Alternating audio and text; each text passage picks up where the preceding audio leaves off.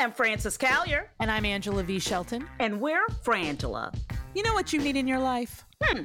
The Final Word Podcast. Yes, you do. That's right. It is the final word on all things political and pop cultural. Where we make real news real funny. Where we inspire you so you can hashtag resist. Subscribe and get a new episode of the Final Word Podcast each week. It's the news we think you need to hear. That's right. We think you need to hear it.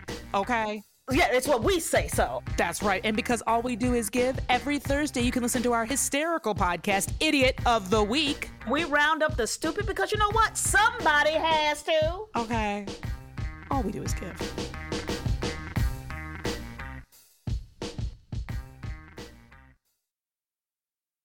When is the last time you didn't feel enough? If you relate to that question, check out the podcast Authentically Us. This is where we talk about what it means to be authentic in everything that you do in every space that you occupy. Join us on this journey.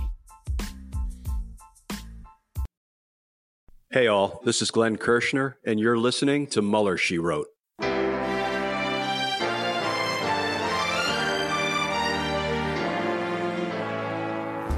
So, to be clear, Mr. Trump has no financial relationships with any Russian oligarchs. That, that's what he said. I, I, that's what I said. That's obviously what the, our position is.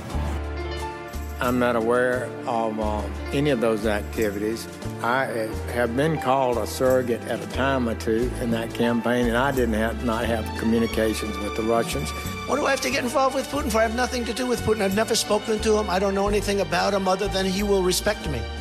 Russia, if you're listening, I hope you're able to find the 30,000 emails that are missing. So, it is political. You're a communist. No, Mr. Green. Communism is just a red herring.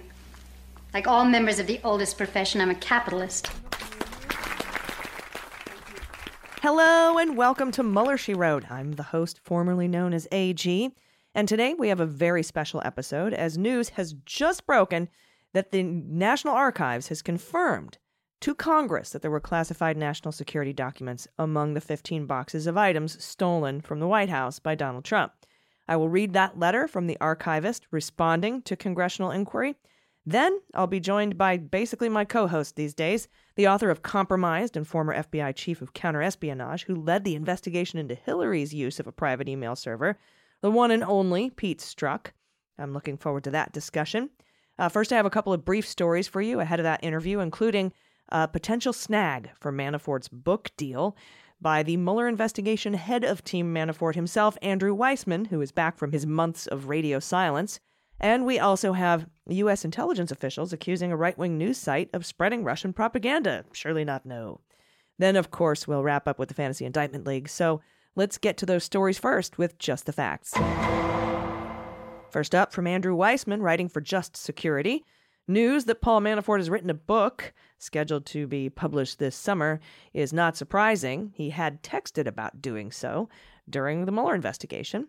And as a result, the government anticipated as much when Manafort pled guilty before the Honorable Amy Berman Jackson in September 2018, shortly before his second trial, the month before he had been found guilty of various felonies by a jury in the Eastern District of Virginia. He was convicted.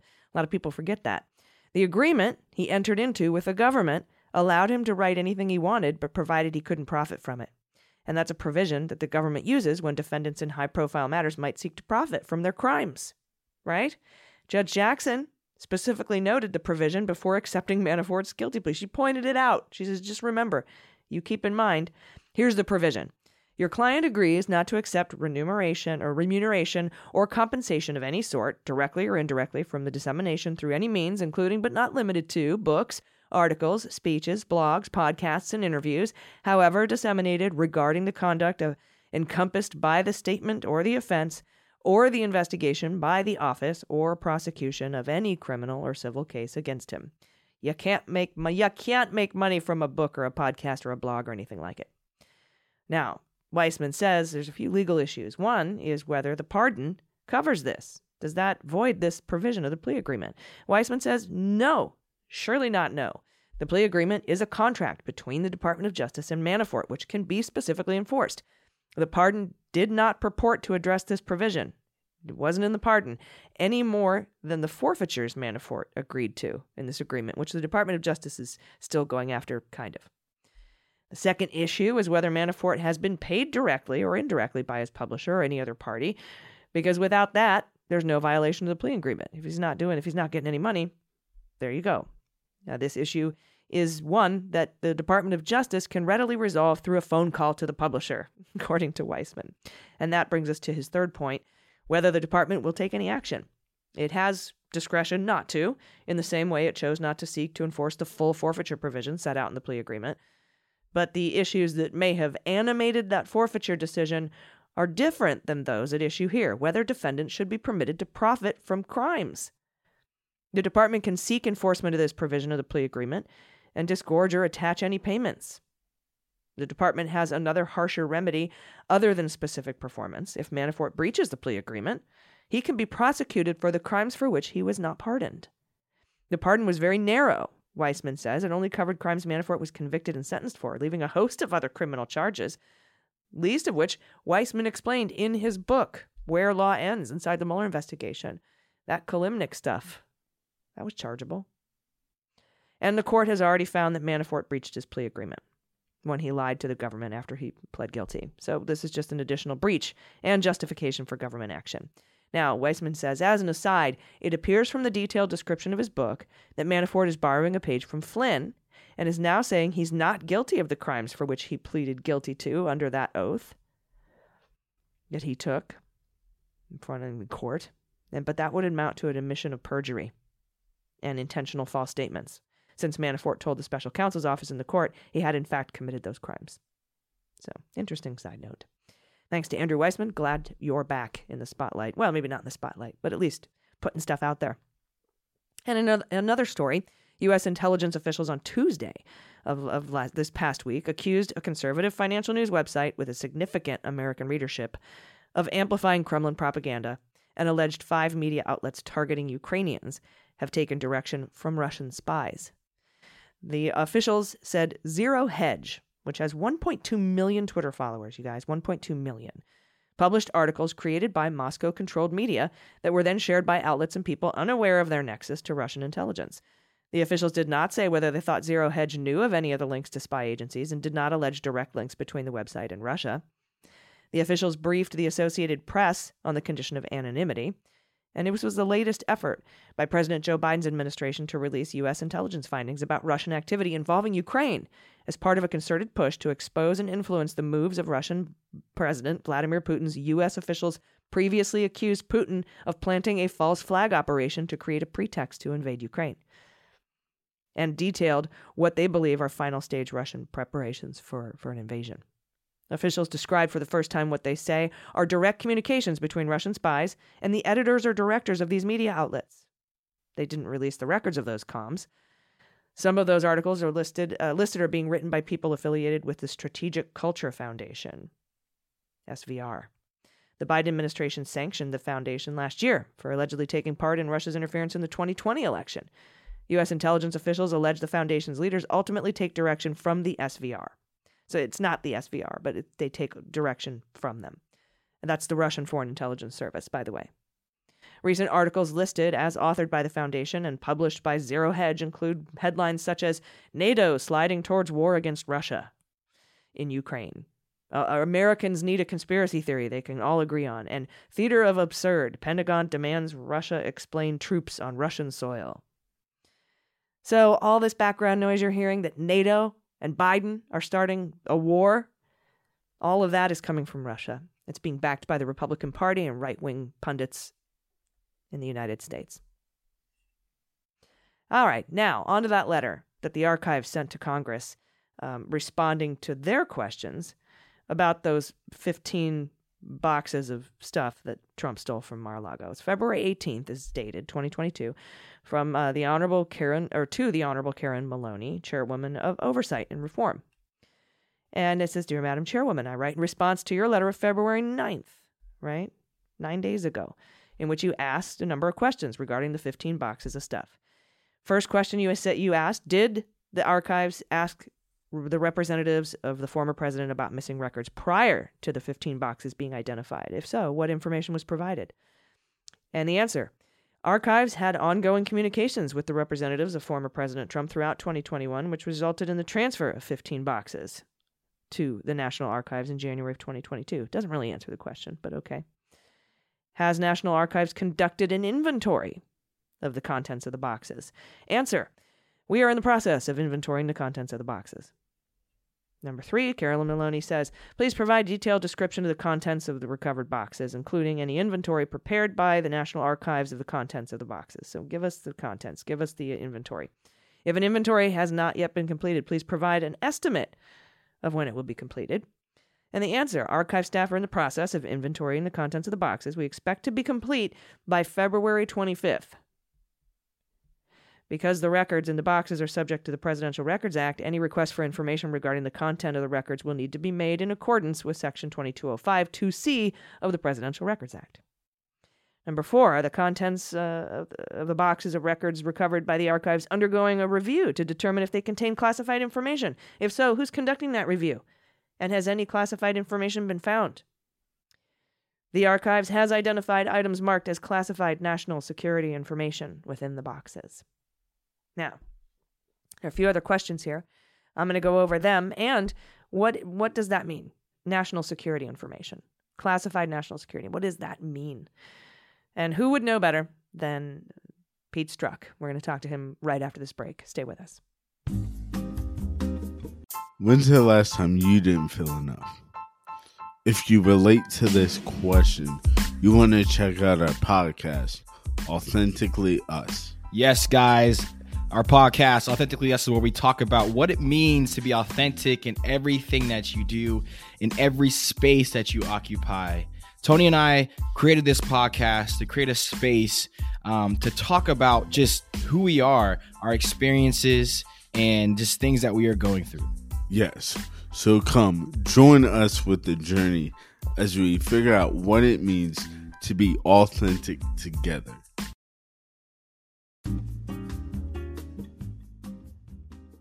And today I am joined by the author of the book Compromised, which, if you haven't purchased and read, you must, Pete Strzok. Pete, hello. Hey, how are you? I'm I'm uh, doing well. I had a whole thing planned out. We were going to talk about r- new Mueller report releases, uh, and then all of a sudden this drops, which was stuff that we we were assuming, but now it's been officially I guess, confirmed in a letter from the National Archivist, David Ferriero, to Congress, because as we know, uh, Maloney wrote and said and asked a bunch of questions, and now he's responded. And one of those responses, if I'm looking at the letter here, is number four. She asked, Are the contents of the boxes of records recovered by the National Archives? And this is the 15 boxes that down at Mar a Lago that you and I discussed last week, undergoing a review to determine if they contain classified information. And if so, who's conducting that review and has any classified information been found? And the answer is uh, the National Archives has identified items marked as classified national security information within the boxes. And that's a little bit of a different term of art than what they were saying earlier. Some were just classified, some even marked top secret. Can you explain what classified national security information is? Yeah, so national security information is a term of art. It's something that's defined in a couple of executive orders. I looked up one. I mean, the, the most recent one is 13292, but that's amending Executive Order 12958, but essentially, and it relates, there's another one I think related to the Atomic Energy Act, but it's essentially something that the government, in this case, is an executive order. So the president is ordering this that any information that requires protection against unauthorized disclosure and is marked to indicate its classified status. So your listeners may recall, and I think we talked in a previous conversation about the idea of national defense information. And that is a term that shows up in Title 18, which is the US Criminal Code. And if you're going to charge somebody with espionage or unauthorized disclosure or unauthorized retention, uh, most of those statutes refer to the term national defense information. So this is slightly different from that. This is not something you're going to see in the Federal Criminal Code, but it is very much something that kind of in the administrative processes of the United States government, the president who sets kind of classification policy, and in this case, issues executive orders, two at least, which apply to this, saying national security information, that term, if you hear it, is information. Again that the the this the phrase or the definition is information which requires protection against unauthorized disclosure and is marked to indicate its classified status. So, again, a little bit, a couple of nuances in there that not only is it in need of protection, but also that it is marked. So, in this case, reading that answer, this is not just something where the president might have jotted down notes from a meeting and it wasn't for those in the government who've seen classified information, typically you have like at the, the, header and footer of every page will have the classification, the highest level of classification of the document. And then you'll have what are called portion marks so that each paragraph or section or title within the, the document itself will have an individual classification because you might have one paragraph which is classified top secret. You might have a title which is under like a header in the middle of it, which is unclassified. Then you might have another, you know, paragraph which is only at the secret level. So the the markings like that are things that would be defined by national security information. So when you read this, read that answer to be. This is information that was appropriately determined by executive order to require protection by being classified, and two, that it was marked as such. So, you know, it would have things on it um, stating the classification. And why that's important, um, it's important for a couple of reasons. One is that you know, it, it clearly demonstrates that there isn't, in all likelihood, much of a question about whether or not it's classified. But the primary reason that's important is it becomes much harder for somebody to say, oh, it was my notes. I didn't know if they're classified. I didn't even think about it. I was throwing everything in a box. Well, if somebody's putting things in a box and you come across this document that says top secret on the top and on the bottom, and you get little TSs in front of all these paragraphs, it's much harder for somebody to claim, oh, I had no idea that this was classified because it's clearly marked as such. So again, that's when national security information, two things. Executive order determines that it needs protection um, to to protect the national defense, and two that it's marked as classified. And why would you need to claim that you didn't know? I mean, you're saying it's harder to claim, you know, that you didn't know. A, a claim to law enforcement, claim to your boss, because I know, you know, if I walked out of uh, Department of Veterans Affairs with something marked like that and went home, um, even if it's not national defense security and falls under criminal code, uh, I, I would certainly be fired. But what do you do to a former president who's doing this? I mean, how is that? I mean, aside from what we spoke about last week, that, that the Department of Justice, which NARA also confirmed they are, have been in contact with regarding this uh, information, you know, aside from them going in and conducting an investigation as to who has had access to these records, or if, you know, like we talked about, Russia has a couple of people working in housekeeping, um, and, and that Mar-a-Lago is is a, a, national security problem, and it has been for quite a while. How, how what what do you do there? But like is this just sort of an administrative type of Hatch Act thing where it's like, well, my bad, I, I was president, and you, it's not against the law, but it's bad, sure, and I apologize, and you know maybe maybe Comey can come out and make an announcement that I had it, but what what else could go on here with the Department of Justice besides sort of that national security sweep?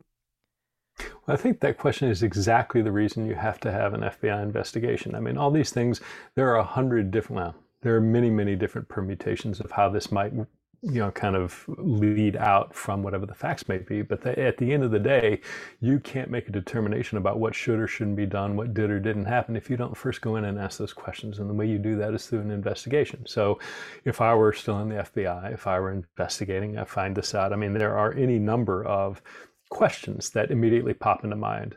And there are two big buckets. One is, is there a violation of criminal law? You know, did somebody do something that violates 18 USC 793 or 1924 or 50 USC 78? There are a bunch of different statutes that potentially could apply when somebody unlawfully retains classified information. The second big bucket is from a counterintelligence perspective.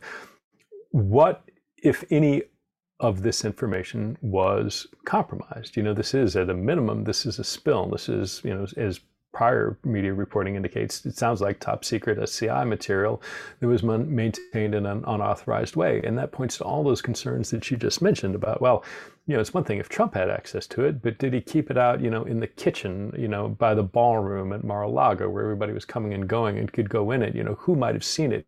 Who might have been trying to get it? What was the the people who packed it up? Did Trump pack it up? Did other people pack it up? Did they just were they just grabbing documents that he was pointing at, or did he say go into the, my bedroom and just put everything that's in there in a box?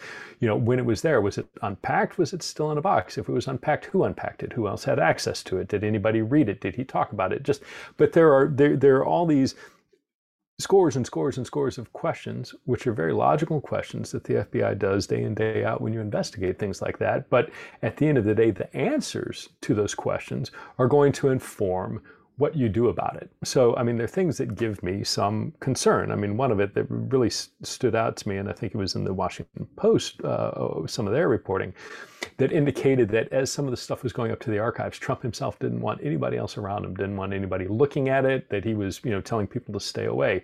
Well, if that's true, the question is, why, why are you doing that? I mean, to the extent that if you are for most crimes, our criminal code in most cases relies on you know, something called scienter, your state of mind, your knowledge that what you were doing was wrong, that it was illegal, or that you shouldn't be doing it. Because, you know, there are ways, you know, you can you can inadvertently do something, and ignorance is not a defense. But certainly, when it comes to charging federal crimes, you want to be able to show that somebody knew better, that they were deliberately, you know, trying to hide something or obscure something. And so, all these questions about, you know, what was said to who as it was being packed up you know how whether or not it was marked. It sounds like it was marked but you know if somebody is just packing up some of his scribblings on a notepad it's very easy for me if i was told to go into a room and pack everything up and i say hey i just grabbed every notepad and piece of paper on the table. I didn't see anything. That is a very you know that is a reasonable explanation that points to a you know non-criminal behavior. But if it is you know, I went in there and I saw this and it said top secret on the top and the bottom, and I got worried and I asked Trump, hey, should we be taking it? And he said, shut up, just put it in the box. That all of a sudden then pushes into behavior that is potentially, you know, there's some criminal liability there. Again, without diving too deep in rabbit hole, it becomes difficult because at the time this was being packed up, presumably he was still the president of the United States. He had the ability to declassify whatever he wanted. The whole debate about, you know, even if he could do that, some of his kind of random rantings on Twitter and, and other statements where he was going to declassify everything that the Department of Justice and the White House has argued in the past administration didn't constitute declassification orders, it gets very complicated. But all those complicated questions are at the end of this process. What needs to happen now is a thorough investigation to sit there and gather information about what this information is, the scope of the information that was classified, how it was handled, how it was packed, how it was moved out of the White House, what was done with it at Mar-a-Lago. And then, I mean, we can talk about it if you want. There are all these other things in the in the letter talking about, you know, people who are using messaging systems and potentially email, which were not ever forwarded into official government record keeping systems. So whether that's you know, personal iMessage accounts or WhatsApp or Proton Mail or whatever the case may be, that they found information in that material that was never placed into a US government record system. So it was not ever texted into or email forwarded into an official US government account. And the fact that this material is being found in these boxes then begs the question of okay, he turned over 15 boxes, but what the hell else is still down at Mar a Lago? So again, a bunch of questions it's completely normal to have a bunch of questions, and that's why you do an investigation, and that's why the FBI and DOJ have to investigate this, in my opinion. Yeah, and I guess another question of mine is why they haven't already. I mean, what it uh, what it seems like is that the National Archives was working on this to get the boxes back, and they didn't know there was classified information in these boxes until they started going through them, and that's when they contacted the Department of Justice. Although in the Washington Post article they said, you know, we we had threatened Donald Trump that we were going to go to Congress or the Department of Justice if he didn't hand over these boxes. And so I guess my my number one question is why the why the history cops over at National Archives back in May when they realized these boxes were down there didn't directly go to the FBI and say there's boxes of stuff missing down at Mar-a-Lago. We don't know what's in them.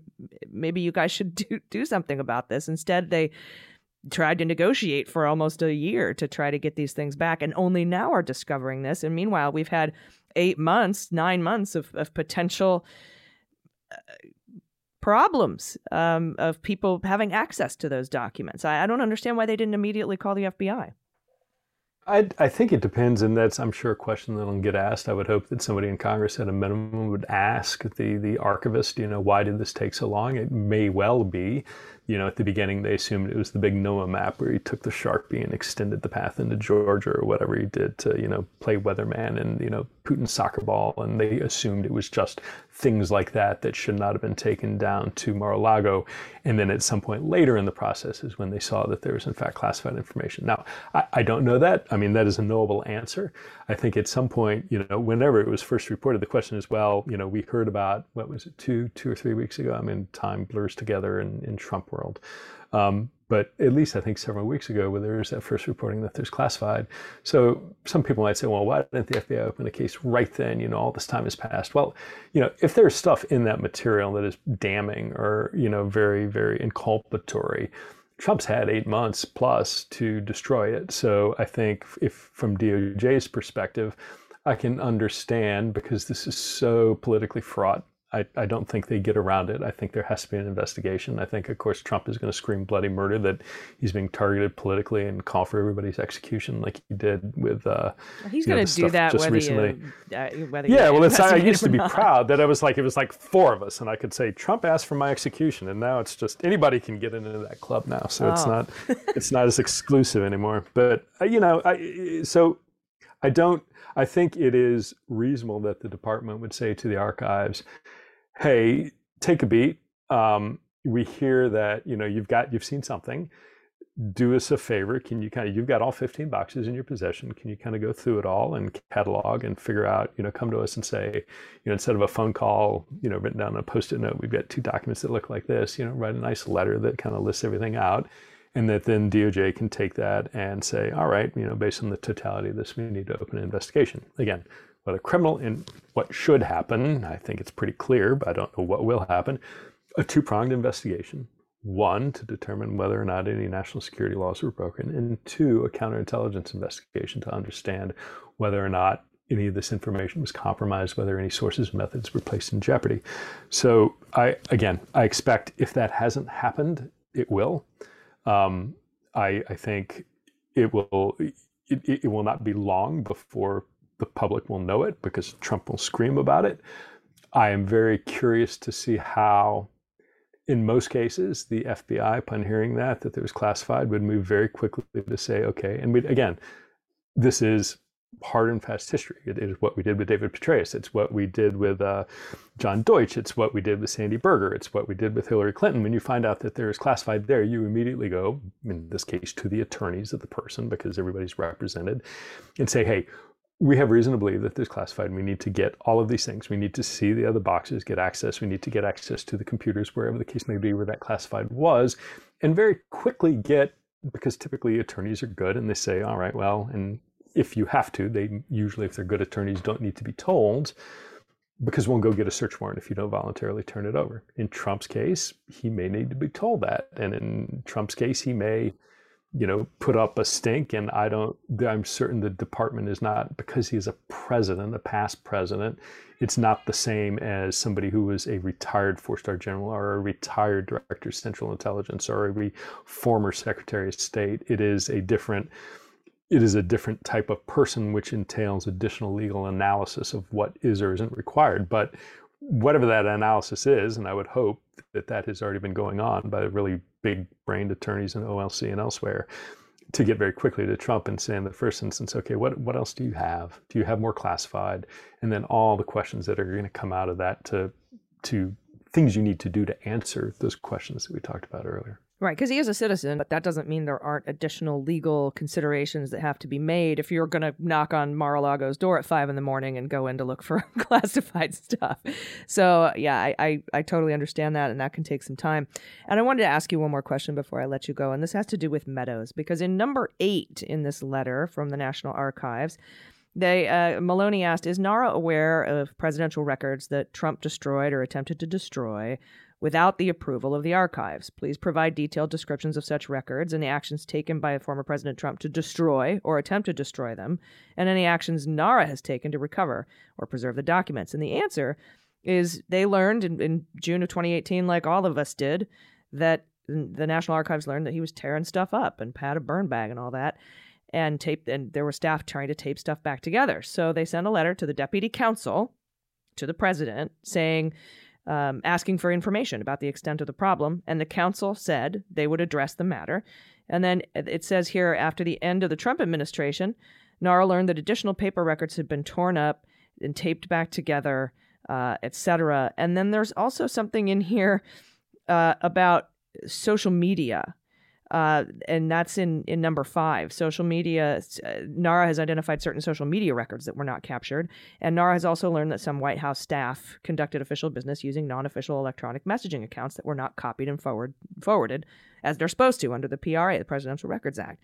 And Meadows immediately came to mind. And the reason he came to mind is because he's being investigated right now for criminal contempt of Congress for skirting a subpoena. And my question to you is, is an FBI sort of investigatory question could it be taking so long if you're investigating him just for this misdemeanor four corners criminal contempt and you find out he's been he's got a signal app and has been not handing over archives. Can you then start investigating that too? Or is that some sort of fourth amendment problem? Do you have to get a warrant to go into those records again like they just did with Khawaja to and, and George Nader? They had to get an additional warrant to go into a thumb drive they already had in their possession.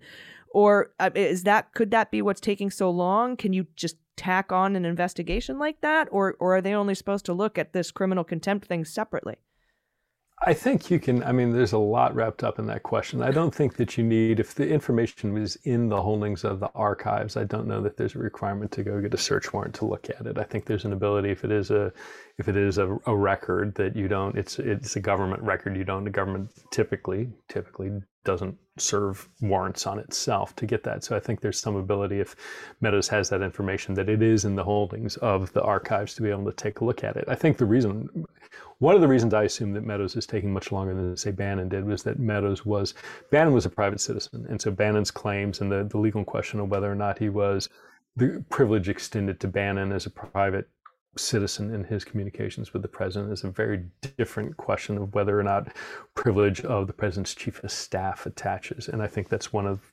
several things potentially that DOJ is trying to figure out before they issue, um, open a case, and then from that choose to uh, indict or not indict Meadows for contempt but going to that, I mean, I, I think certainly Meadows is there. Again, like I think most people have read public information that indicating that he and Jared and Ivanka were using WhatsApp, they were using Signal, they were using potentially iMessage and other systems to communicate, none of which, from the way I read five, the same way you do, none of that was getting captured by U.S. government systems, and so you know that differs somewhat from you know Secretary Clinton because one of the things she told us was like, look, I you know, yes, I was using this system, but a it was things that my predecessors like Colin Powell did and others, and Condoleezza Rice potentially, because the State Department IT systems were so bad, and then two, people I were talking to were in the State Department, so even if I was using this private server the people that I was emailing at that state.gov account that was being captured by the state record keeping systems. Well, from this and reading number five,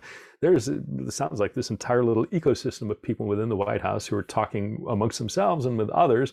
You know, one of the interesting things, again, that I read, I don't know true or not, that you know Kushner was using private, you know, WhatsApp and other systems to talk with foreign leaders and foreign officials, which is a whole nother disaster from a counterintelligence perspective. But you know, the point being just the sheer it's all projection. It's either projection or grift, right? I mean, everything that they were accusing Clinton of, everything they were saying about, you know, sloppy mishandling and lock her up, it was things time and time and time again that they were doing themselves. Um, so that that's the thing. And then just to go back to the first part of your question, the last, you didn't read the best part of question number eight at the very end, which says, although White House staff during the Trump administration recovered and taped together some of the torn up records, a number of other torn up records that were transferred had not been reconstructed by the White House. So I take it, I mean, what is that? Fucking boxes of confetti that they open up and it's on these little, you know, stubby Trump finger torn up pieces of paper just in a big, like, you know, packing material. I don't, I have visions when I read that. Uh, you know, I'm, I'm sadly old enough to remember the, after the Iranians stormed the U.S. Embassy in Tehran in 1979, and they had gone through and attempted to shred a bunch of stuff they brought in and published these photographs of rooms full of they'd get a lot of people who had been carpet rug manufacturers uh, makers weavers artisans um, to take on these little bits of shredded paper and they would sit there and turn them around and match them up and they were able to reconstruct these shredded documents. So i have this vision of a new you know branch and they'll bring in like modular trailers or something and park them outside of the archives and put a bunch of people in there with all the little trump confetti trying to piece together all these documents that apparently um, still have not been reconstructed that are that are sitting there so that let's get exciting. quantico Um, let's get quantico classes to do it yeah, yeah. I mean, I'm sure now there are ways, there are better ways to do it. I would imagine, you know, you can. I, I can imagine an enterprising computer scientist, given the ability we have to scan things and kind of go through the permutations of fitting things back together, that might be an, a job more easily done in an automated fashion than a manual one. But I like to envision again just trailers on the mall by the archives as the tourists walk by, and those can be the those are the Trump confetti trailers, and everybody can take their picture in front while they you know eat their little ice cream sandwich from the street vendor. Yeah, I also I also think it's interesting that they say in this letter we told them and we told the council and, and the White House council deputy said that they told him and they were informed that this was against the Presidential Records Act and so that that to me shows that they knew it was against the law. Uh, whether there's malintent there or not, I don't know if that's a different separate thing, but just knowing that it's illegal uh, because he's he's skated on not, not knowing a bunch of stuff was illegal, and we've learned that from these new unredacted bits of the Mueller report, and and the fact that Don Jr. couldn't be indicted for what happened at Trump Tower that day, um, too too dumb to Yeah. crime, we we said. Exactly. But yeah. you know, Yeah. I'm I I can't help but wonder if if by telling them and them being alerted, and in that nine page subpoena from the one six committee to Ivanka, they attached that letter, that memo, the same thing that they sent.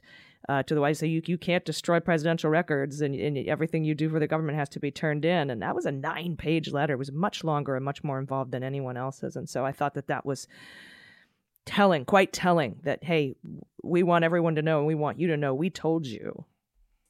Yeah, and they're not going to be able to avoid.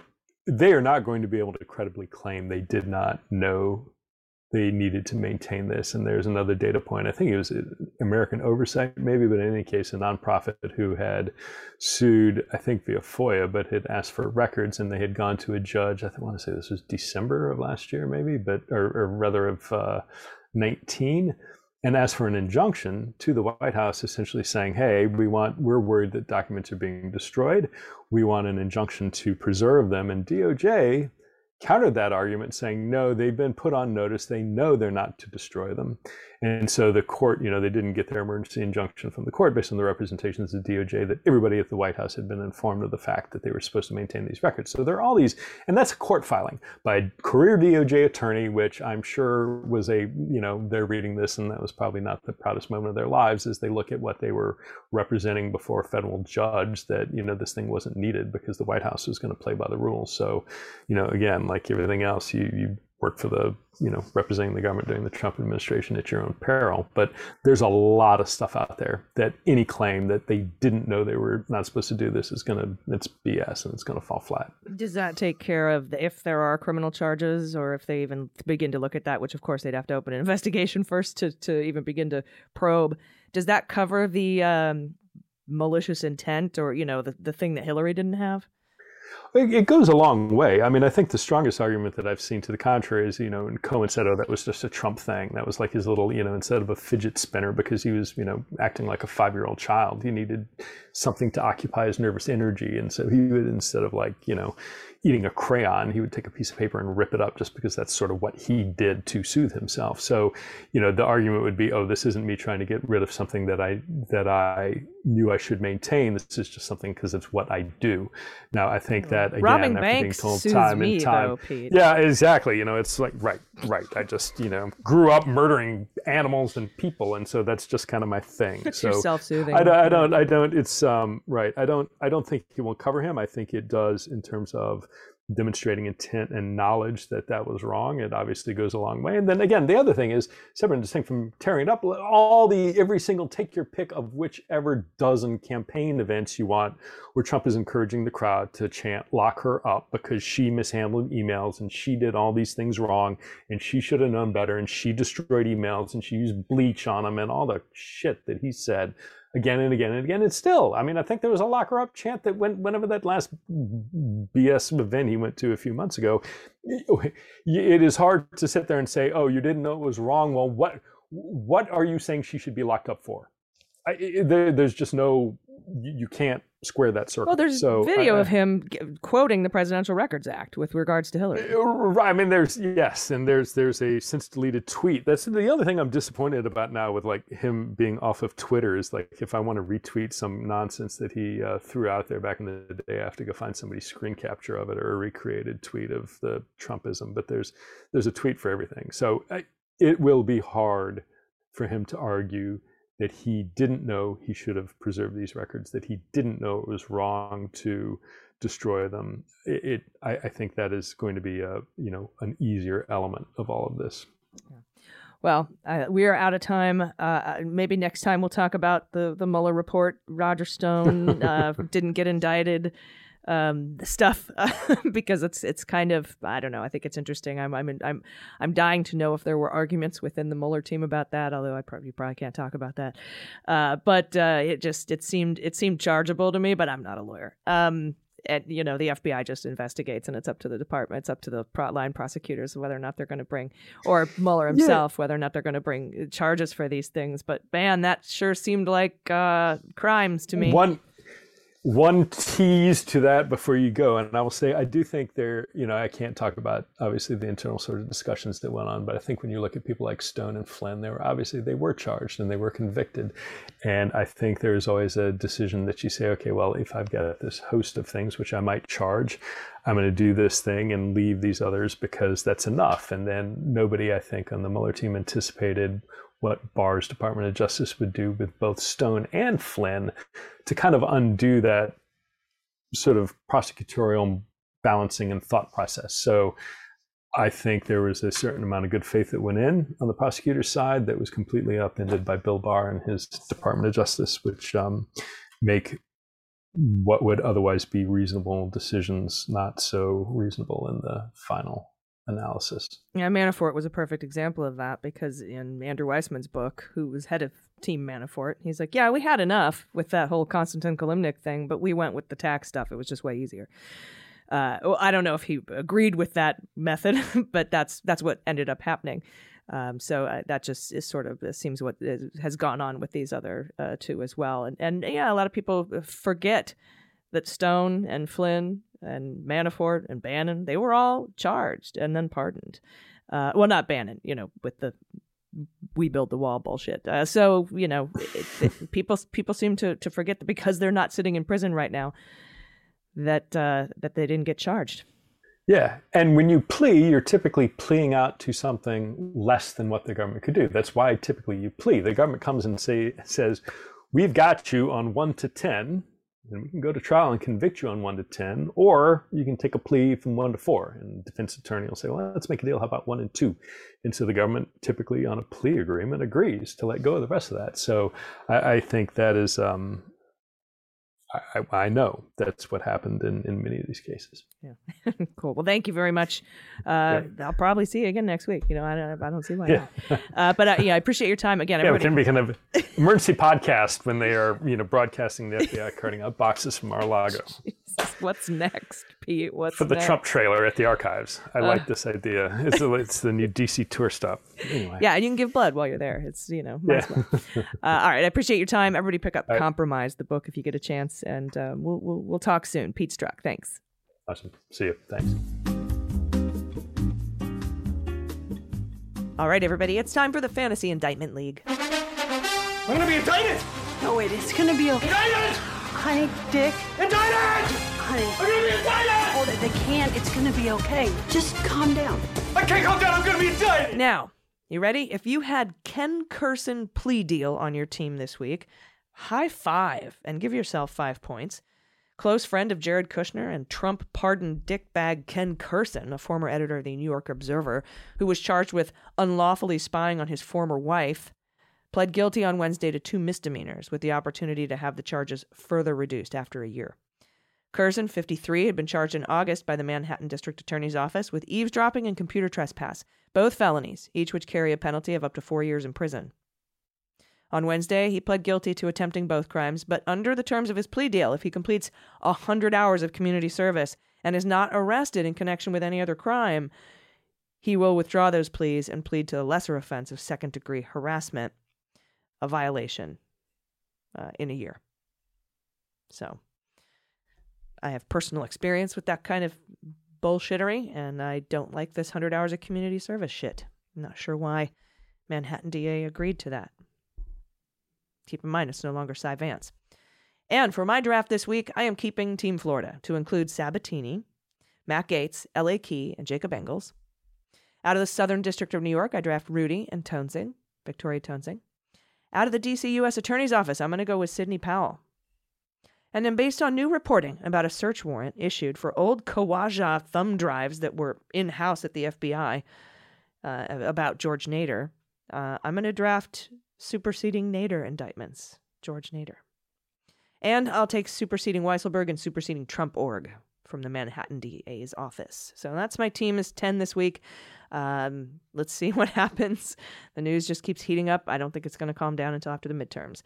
And thanks again to Pete Strzok for his time today. And get your copy of Compromised wherever books are sold.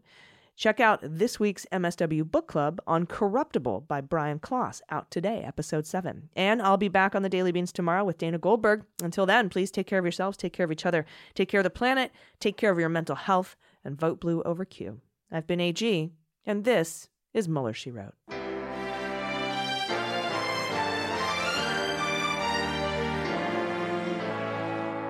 Mueller, She Wrote is written and produced by Allison Gill in partnership with MSW Media. Sound design and engineering are by Molly Hockey. Jesse Egan is our copywriter, and our art and web designer by Joel Reeder at Moxie Design Studios. Mueller, She Wrote is a proud member of MSW Media, a group of creator owned podcasts focused on news, justice, and politics. For more information, visit MSWmedia.com.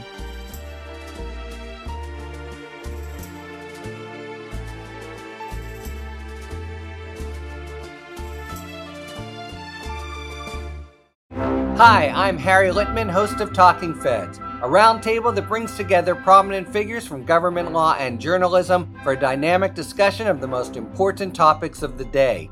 Each Monday, I'm joined by a slate of Feds favorites and new voices to break down the headlines and give the insider's view of what's going on in Washington and beyond. Plus, sidebars explaining important legal concepts read by your favorite celebrities.